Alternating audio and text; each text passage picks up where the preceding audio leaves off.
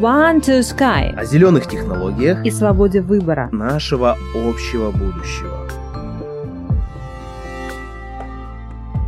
В одной лондонской газете были прогнозы, что крупные города Мгм. вымрут. А, Говорилось, что слой конского навоза на главных улицах сделает движение просто невозможным. Города спасли автомобили. Има забирала молодое поколение обезьян и обучила их мыть батат.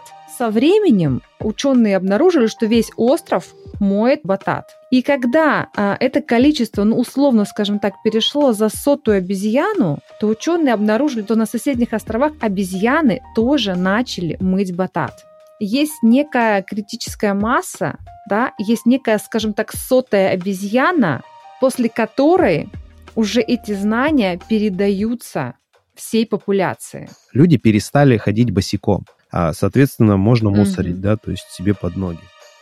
Привет-привет, меня зовут Ирина, и я работаю в диджитал-маркетинге в социально-венчурной экосистеме, в самом большом сообществе частных инвесторов, которые инвестируют в Real Green Technologies.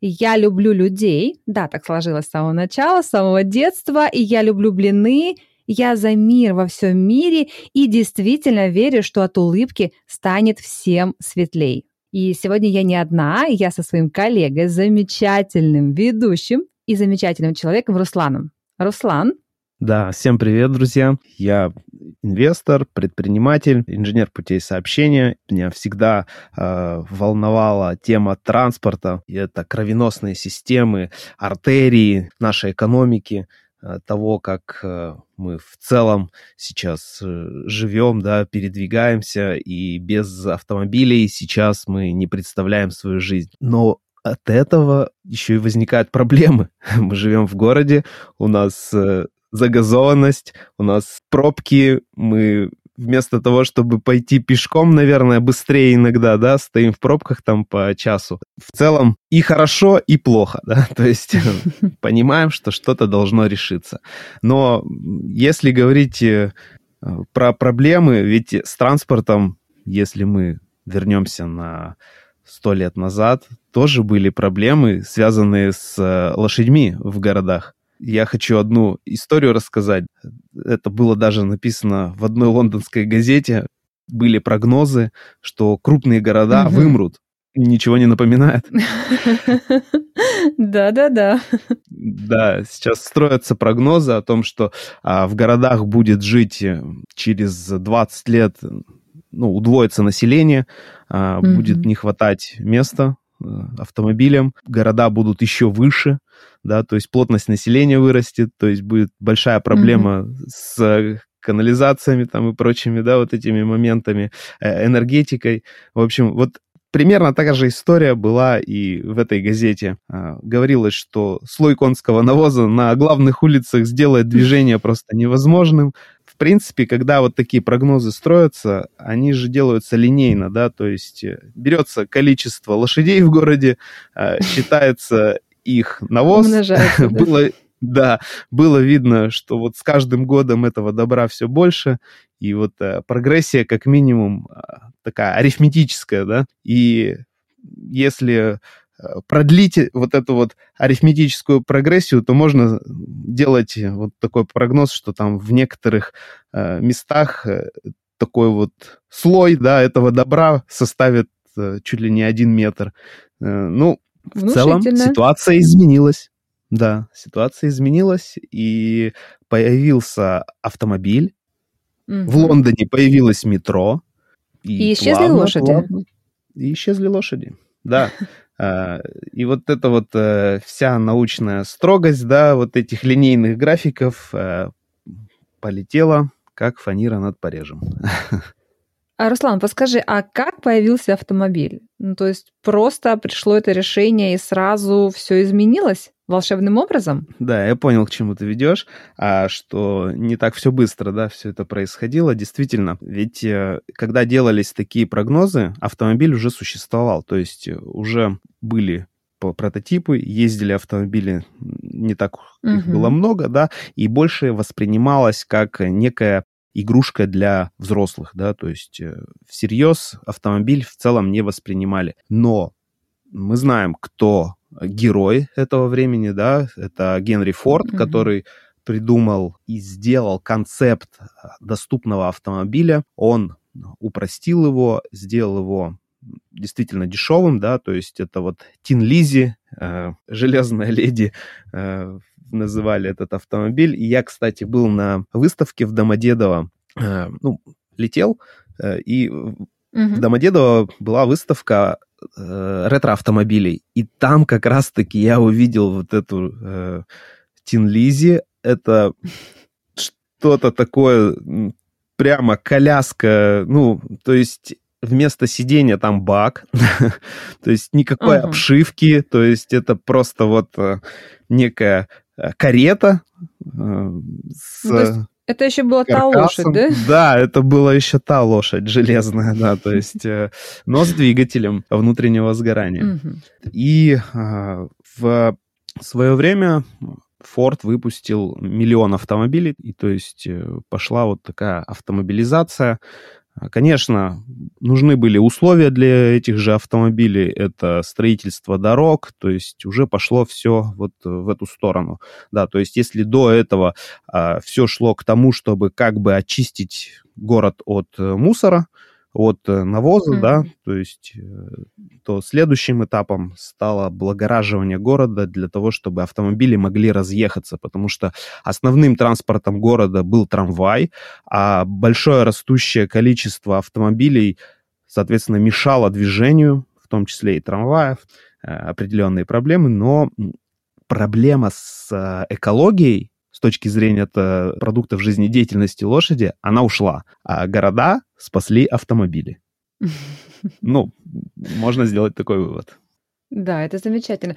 Как ты думаешь, Руслан, вот что сейчас нас спасет? У нас есть города, у нас есть автомобили. Вот что нас должно спасти? Только не говори, что лошади. Не надо. Да, мы идем к следующей а, технологической такой революции. А, и есть инновация, есть решение, э, это вынести транспорт на второй уровень. А, то есть в целом мы понимаем, что все стремятся в город, да, то есть города растут, в России угу. мы видим, что пустеют такие вот те, которые прямо рядом находятся. Поселки, может быть, да, городского типа. Поселки да? городского типа, да, то, что а, от центра находится за 100-150 километров, да, то есть э, эти города, они пустеют, потому что люди стремятся в город. А в городе работа, в городе интересно, ну, мы и сами живем в городе. Угу. Хотя если говорить о вот э, проблемах э, города, то тут же тоже много всего, да, то есть эти свалки. Ну вот расскажи, как вот у тебя, тебя что волнует в твоем городе больше всего? Так, ну ты знаешь, лошади не волнуют, а вот э, э, горы свалок это точно волнует, потому что когда я выхожу просто э, на улицу своего подъезда, то я вижу э, это все своими глазами. Причем не только я, да, но и э, все вокруг. И э, самое, наверное, ужасное, что это видит э, подрастающее поколение, то есть наши дети. И если они возьмут это за норму, то тогда нам действительно стоит э, волноваться за наше будущее. Мне кажется, для того, чтобы это не стало нормой, мы, взрослые, играем здесь решающую роль. И э, я всегда была противником такого э, потребительского отношения к природе. И когда люди выбрасывают что-то, знаешь, прям на ходу, либо еще так очень, не знаю, в наше время популярно, когда машина едет на трассе, прям открывается окно, и оттуда летят там какие-то банки, стаканы, я не знаю, все что угодно прям на трассу. Э, это для меня какое-то действительно шокирующее действие. Я не понимаю, почему так люди делают. И э, я сама так никогда не делаю делаю, и я этому учу моих детей. Мне кажется, мы все а, задаем себе в той или иной жизненной ситуации такой вопрос. Ну, а что я могу? Да? Ну, а что от меня зависит? Э, какие э, результаты принесут мои действия? И на что это повлияет? И в такие моменты, если честно, знаешь, я всегда вспоминаю одну интересную историю. Угу. И эта история связана с детьми. И эм, по факту э, дети — это самый большой мотиватор, по крайней мере, для меня это точно. И сейчас очень модно задавать такой вопрос, да, а где найти мотивацию, например, а как вот, э, не знаю, мотивировать себя вставать с кровати, и, идти побеждать в этом мире, я не знаю, завоевывать какие-то новые э, вершины. Для меня всегда в ответ простой – дети. Дети – это огромный мотиватор. И я вспоминаю а, историю, как начинал ходить мой а, сын. Он был маленький, и как все дети, помните, как начинают они ходить? Да, да, Сколько да, да. раз они падают? Сколько? 50-100 в день, а то и больше. И каждый раз, когда он падает, он встает и пытается дальше. Он пытается встать, он, он, он пробует, пробует, пробует, пробует, пока в один прекрасный момент он не встанет. И я помню глаза своего сына, когда он пытался начинать ходить и падал. У него была такая, знаете, ну, такая злость в глазах, такая ярость, но ярость э, такая продуктивная, если это так можно назвать. Он понимал, ох, в этот раз не получилось, но у меня обязательно получится. И он пытался, пытался, пытался. А еще у него было достаточно сложно это сделать ему, потому что он высокий у меня, мальчишка. Угу. И, соответственно, тело, ноги, да, вот, ну, все части тела, они у него достаточно длинные по сравнению с стандартным ребенком. Он просто у меня высокий. И ему совладать со своим телом, вот сложить его вот в такую, скажем так, а, вертикальную позицию было сложнее. Я просто могу сравнить, например, со своей дочерью, потому что она у меня маленькая, она мне очень компактная, она мне быстро пошла. А сыну это было сложнее, и у него была такая вот злость в глазах, но когда он это преодолел и пошел, я тоже увидела его глаза. И тогда я поняла, что если ты маленький человек, и ты ну, сотни раз пробовал встать и не получалось, но ты продолжал это делать, ты верил в себя и это сделал в итоге, то тогда я тоже могу это сделать. Вот правда, для меня это такая сильная мотивация, и я понимаю, что да, пусть у меня будут какие-то маленькие шажки, пусть у меня не всегда будет получаться, возможно, я и не изменю мир сразу же, но я могу повлиять на себя, на свое поведение, на свое восприятие мира, на своих детей, которые учатся у меня, на свое окружение друзей, да, на близкий круг. И потом этот близкий круг также можно распространить на свой близкий круг. И так и дальше, дальше, дальше, дальше. А, и историю, которую я вспомнила, это как раз-таки про а, исследования, которые были а, сделаны на японских островах. Ученые наблюдали за обезьянами на японских островах. Они смотрели, как они растут, развиваются, какие привычки у них и к чему это все приводит. И они а, начали кормить их бататом, сладким картофелем, кидали его на песок. И, значит, обезьяны а, брали батат, он был вкусный, интересный для них, и они начинали а, его поедать, но это было неудобно, потому что было много песка. И они а, очень, скажем так, долго это пытались отряхнуть, как-то так все а, сделать более чистыми, но это было сложно достаточно, но, тем не менее, в итоге а, батат был съеден. И вот однажды одна обезьяна, ее звали Имо, даже дали ей имя определенное, она, а, просто пришла такая гениальная идея, она попыталась помыть батат. А, она это сделала, а, получила чистый батат, вкусный, и в итоге все пошло совсем по-другому, да, нежели было это до этого. И она пыталась а, объяснить а, своим а, сородичам, соплеменникам, что если помыть батат, то так будет а, вкуснее, интереснее, безопаснее. Но так как там было уже поколение обезьян, то к а, нововведениям они относились достаточно скептически. Да, Руслан, ничего не напоминает mm-hmm, в нашем мире? Да. Мне кажется, да, вот есть у нас такая тенденция. Да, я вот тоже сейчас так же реагирует. Э, тебя слушаю, вроде бы начни с себя, начни там делать, э, вот э, научи своих детей, вот, чтобы это все но у меня небольшой такой скепсис, конечно, потому что, ну да, я сделаю, я, в принципе, мусор даже раздельно, да, складываю, вот. Но я не уверен, что мои соседи делают то же самое, да, смотря как они живут. Да, есть такое, но вот смотри, а, я когда расскажу до конца да. историю, возможно, у тебя поменяется мнение об этом, угу. и, возможно, ты уже по-другому будешь к этому относиться. Да, конечно. Так вот, смотри, та обезьяна, угу. да, а, которая научилась э, мыть батат, пыталась объяснить это все своим соплеменникам, не получилось у нее. Они ее даже закидали э, камнями, палками и даже выгнали да, из стаи, скажем так. Но она не сдалась. Она не сдалась, и это очень-очень-очень э, хорошо. Да, не только а, для людей, но и для обезьян тоже. Так вот, что она придумала? Она поняла, что возможно договориться с молодняком.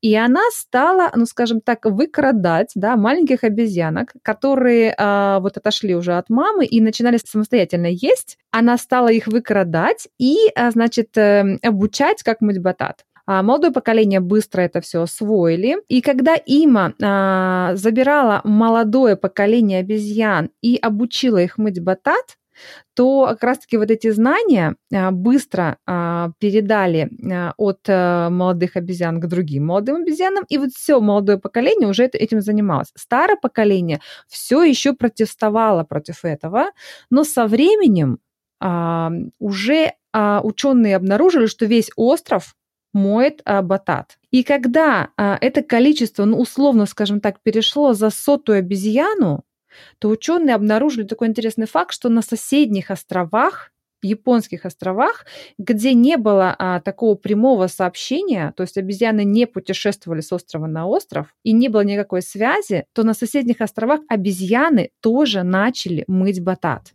Круто. И тогда а, ученые пришли к такому выводу, что есть некая критическая масса, да, есть некая, скажем так, сотая обезьяна, после которой уже эти знания передаются всей популяции.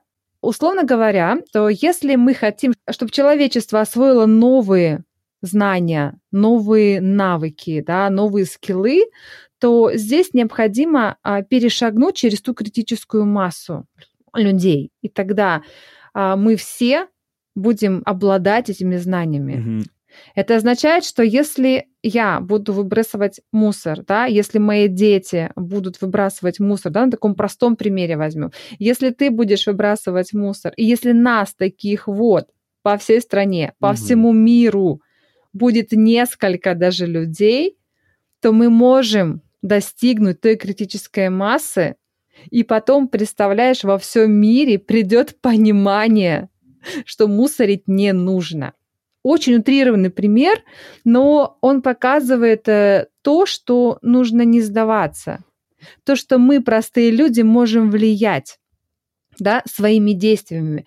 Мы а, можем вдохновлять, мы можем мотивировать кого-то, мы можем показывать пример, и мы можем влиять на то, что происходит в нашем мире.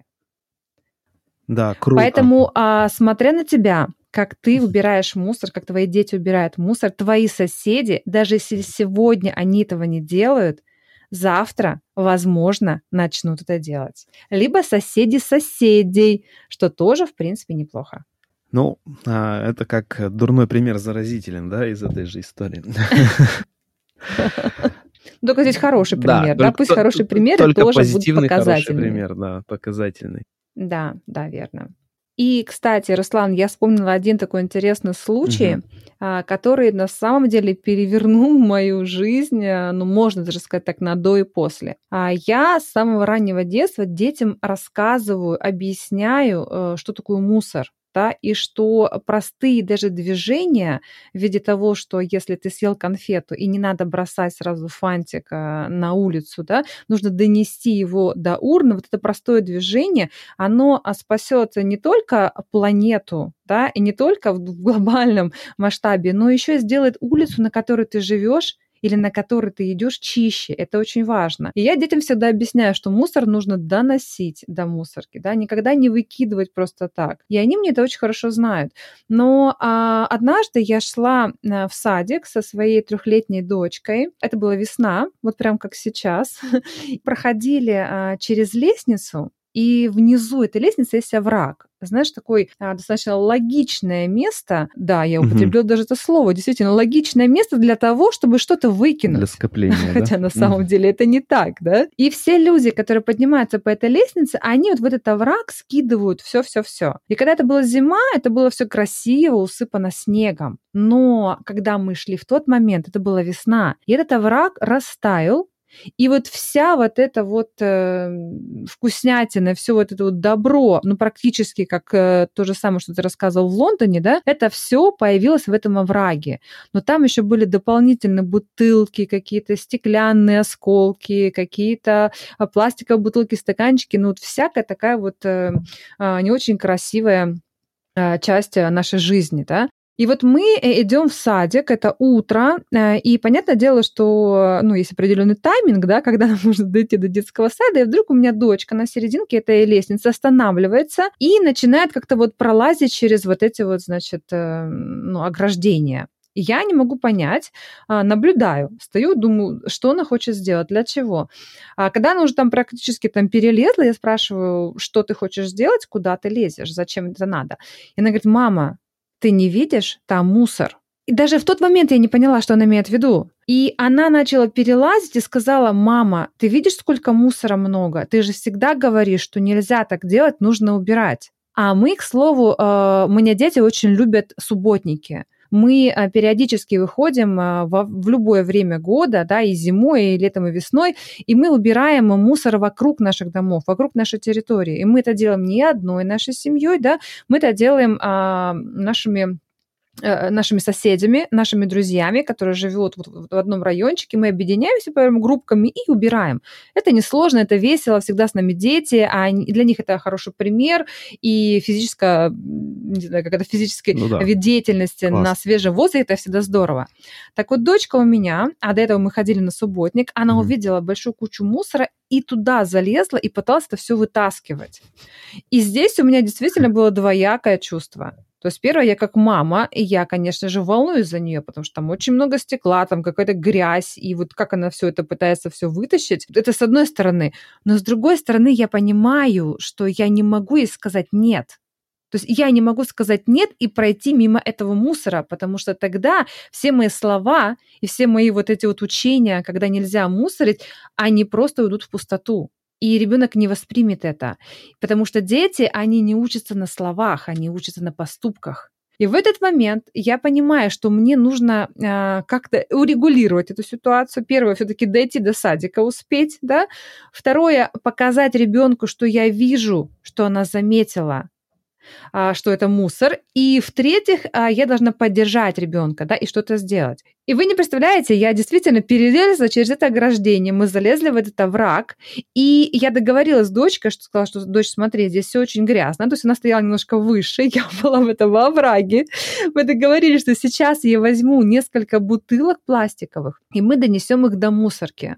Наверху там была мусорка. А потом мы вернемся, а, и обязательно разгребем эту кучу. Но не сейчас, потому что у нас сейчас задача пойти в садик. Хотя достаточно долго у меня заняло этот процесс убеждения ребенка, что мы сейчас все не будем разгребать.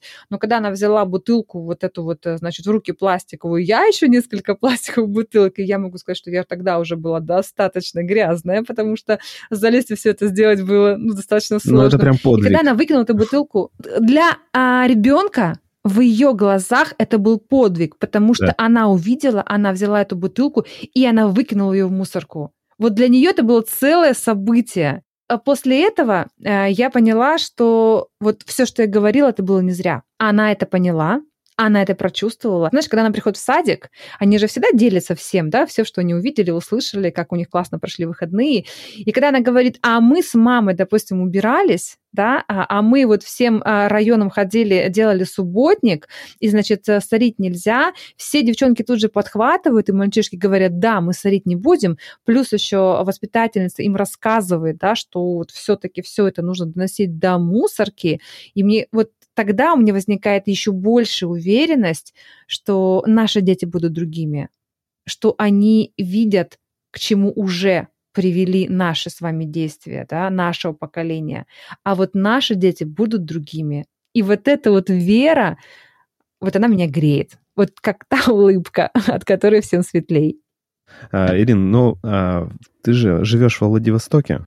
У вас там рядом море, и вот тема мусора, она прямо еще более, наверное, болезненнее воспринимается, когда вот мы смотрим ролики э, о загрязнении Мирового океана, где а, лежит кит на берегу, который просто горы мусора э, съел и выкинулся да. на берег, да, то есть это прямо вот э, то, э, что сильно задевает э, и даже, знаете, да. как стыдно за человечество становится, да, то есть вот еще больше усиливает, да, вот это отношение к мусору, а, особенно людей, которые живут вот рядом а, с мировым океаном, так сказать.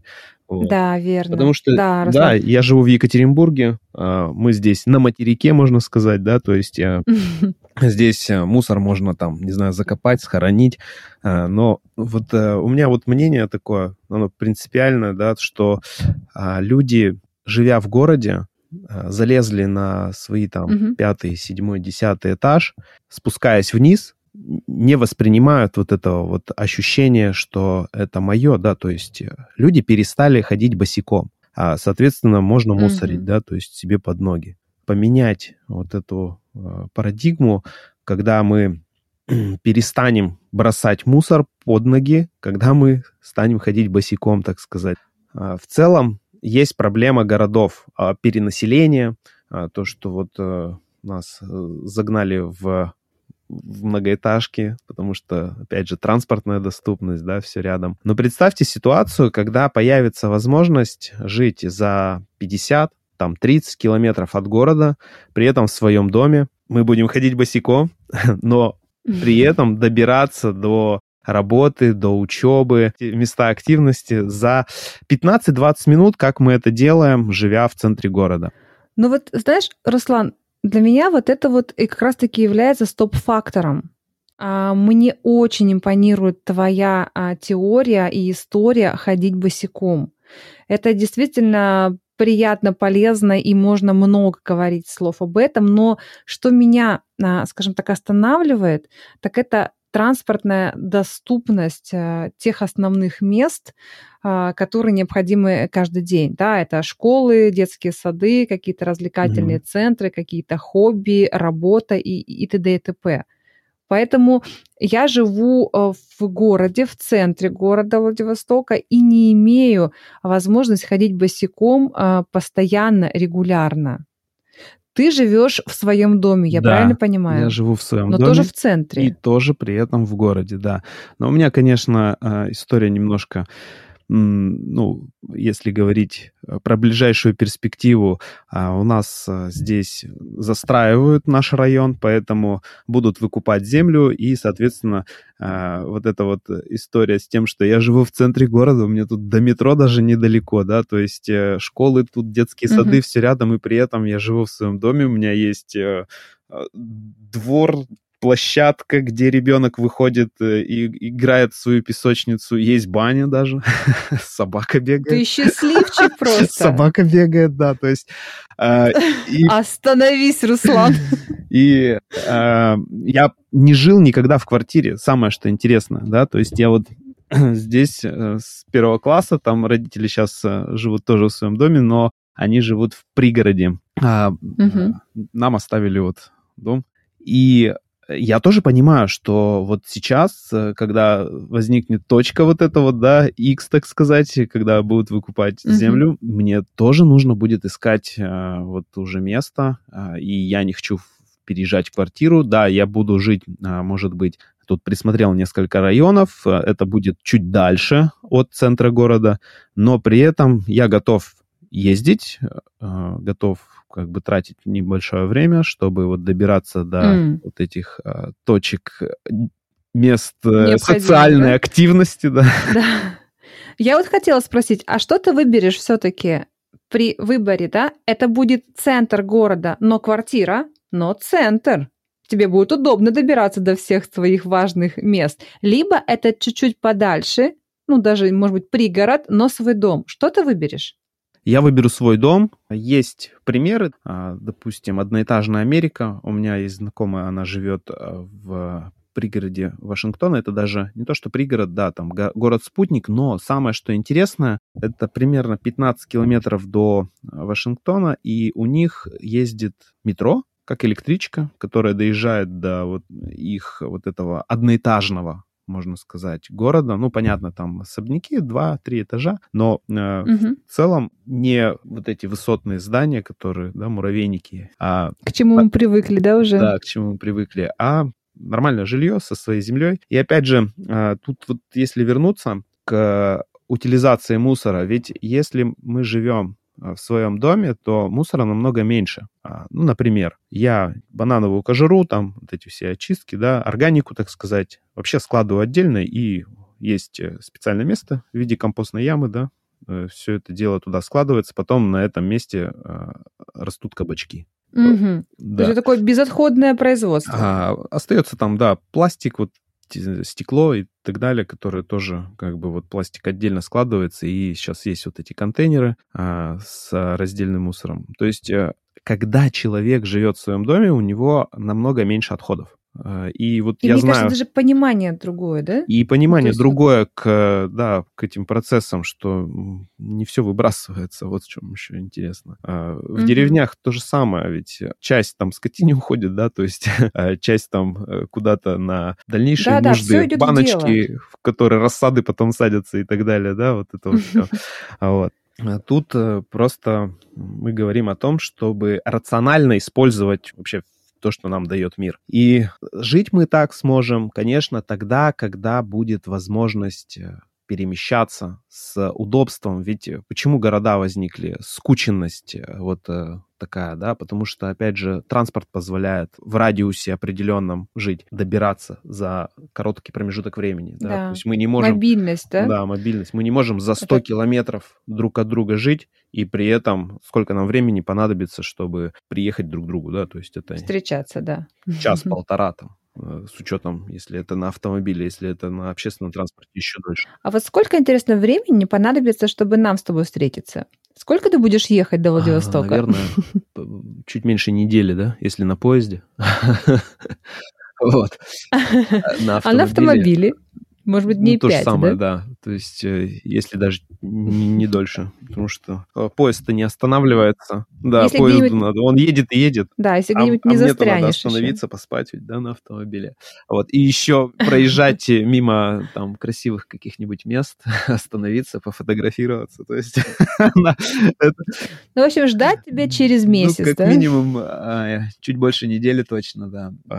А вот э, мы говорим о том, что возникает сейчас технология, которая позволяет э, до Владивостока доезжать за, если со скоростью в 500 км в час, а, то примерно ну, 12 часов получается, наверное, да?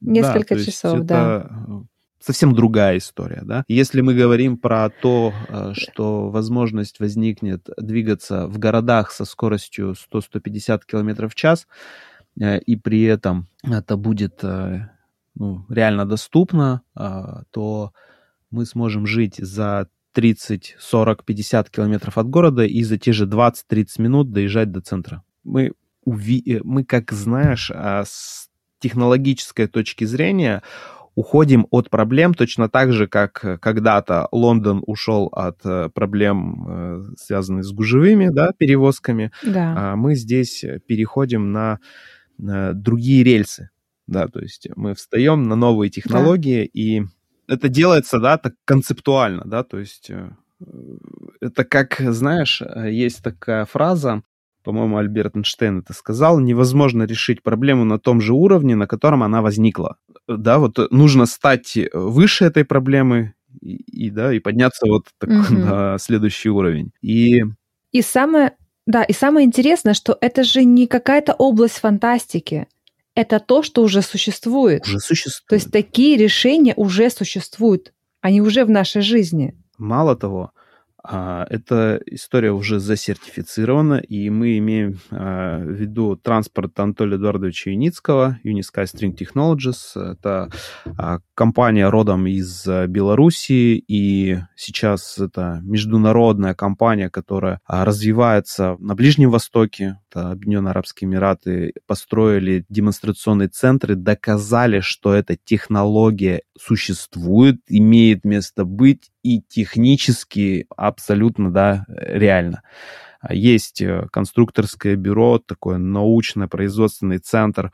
Какой смысл сейчас строить метро, когда есть возможность сделать намного быстрее, э, я имею в виду само строительство даже быстрее, да, и э, с угу. более комфортными, более эффективными вот, технологиями.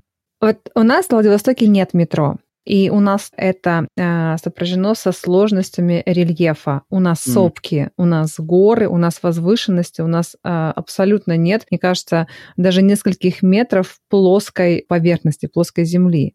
И э, в нашем, э, скажем так, варианте э, метро это тоже не лучшее решение. Но передвигаться с одной стороны, даже с одной части города в другую часть города, это порой просто занимает, ну, несколько, ну, даже не боюсь слова, это часов, потому что когда какие-то пробки у нас встают, а почему-то у нас возникают пробки всегда, когда а, снег, mm-hmm. а, дождь, ну, или просто туман ну, соответственно, большую часть времени в городе. И как только, мне кажется, туман начинается, ну, сразу весь город встает, и добраться от точки А до точки Б, ну, это просто невозможно вовремя.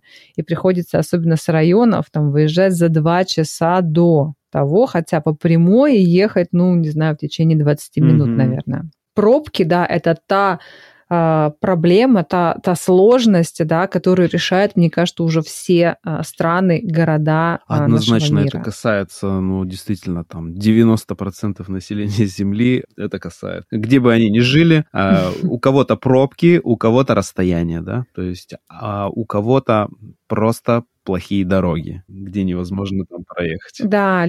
Я учился в университете на строителя дорог и аэродромов, ну, как раз-таки автомобильные дороги, да, и у нас а, был такой академик, Силуков Юрий Дмитриевич, а, и он говорил, кто решит угу. безопасность э, движения зимой, да, то есть сейчас это посыпается солью, там а, шипованная резина и так далее, и вот кто концептуально решит перемещение зимой, а тот будет удостоен Нобелевской премии. Почему-то мне это запомнилось, да, то есть я сейчас понимаю, что всепогодный транспорт угу действительно готов к тому, чтобы автор этого транспорта получил Нобелевскую премию, да, потому что решается очень много вопрос, вопросов. Но еще из проблем, если смотреть на транспорт, то есть это э, шум. Это как раз-таки та проблема, да, с которой сталкиваются многие города это та проблема, которую нужно решать. И прям решать оперативно и э, в ближайшее время. Противном случае это будет невозможно. И особенно это касается больших городов.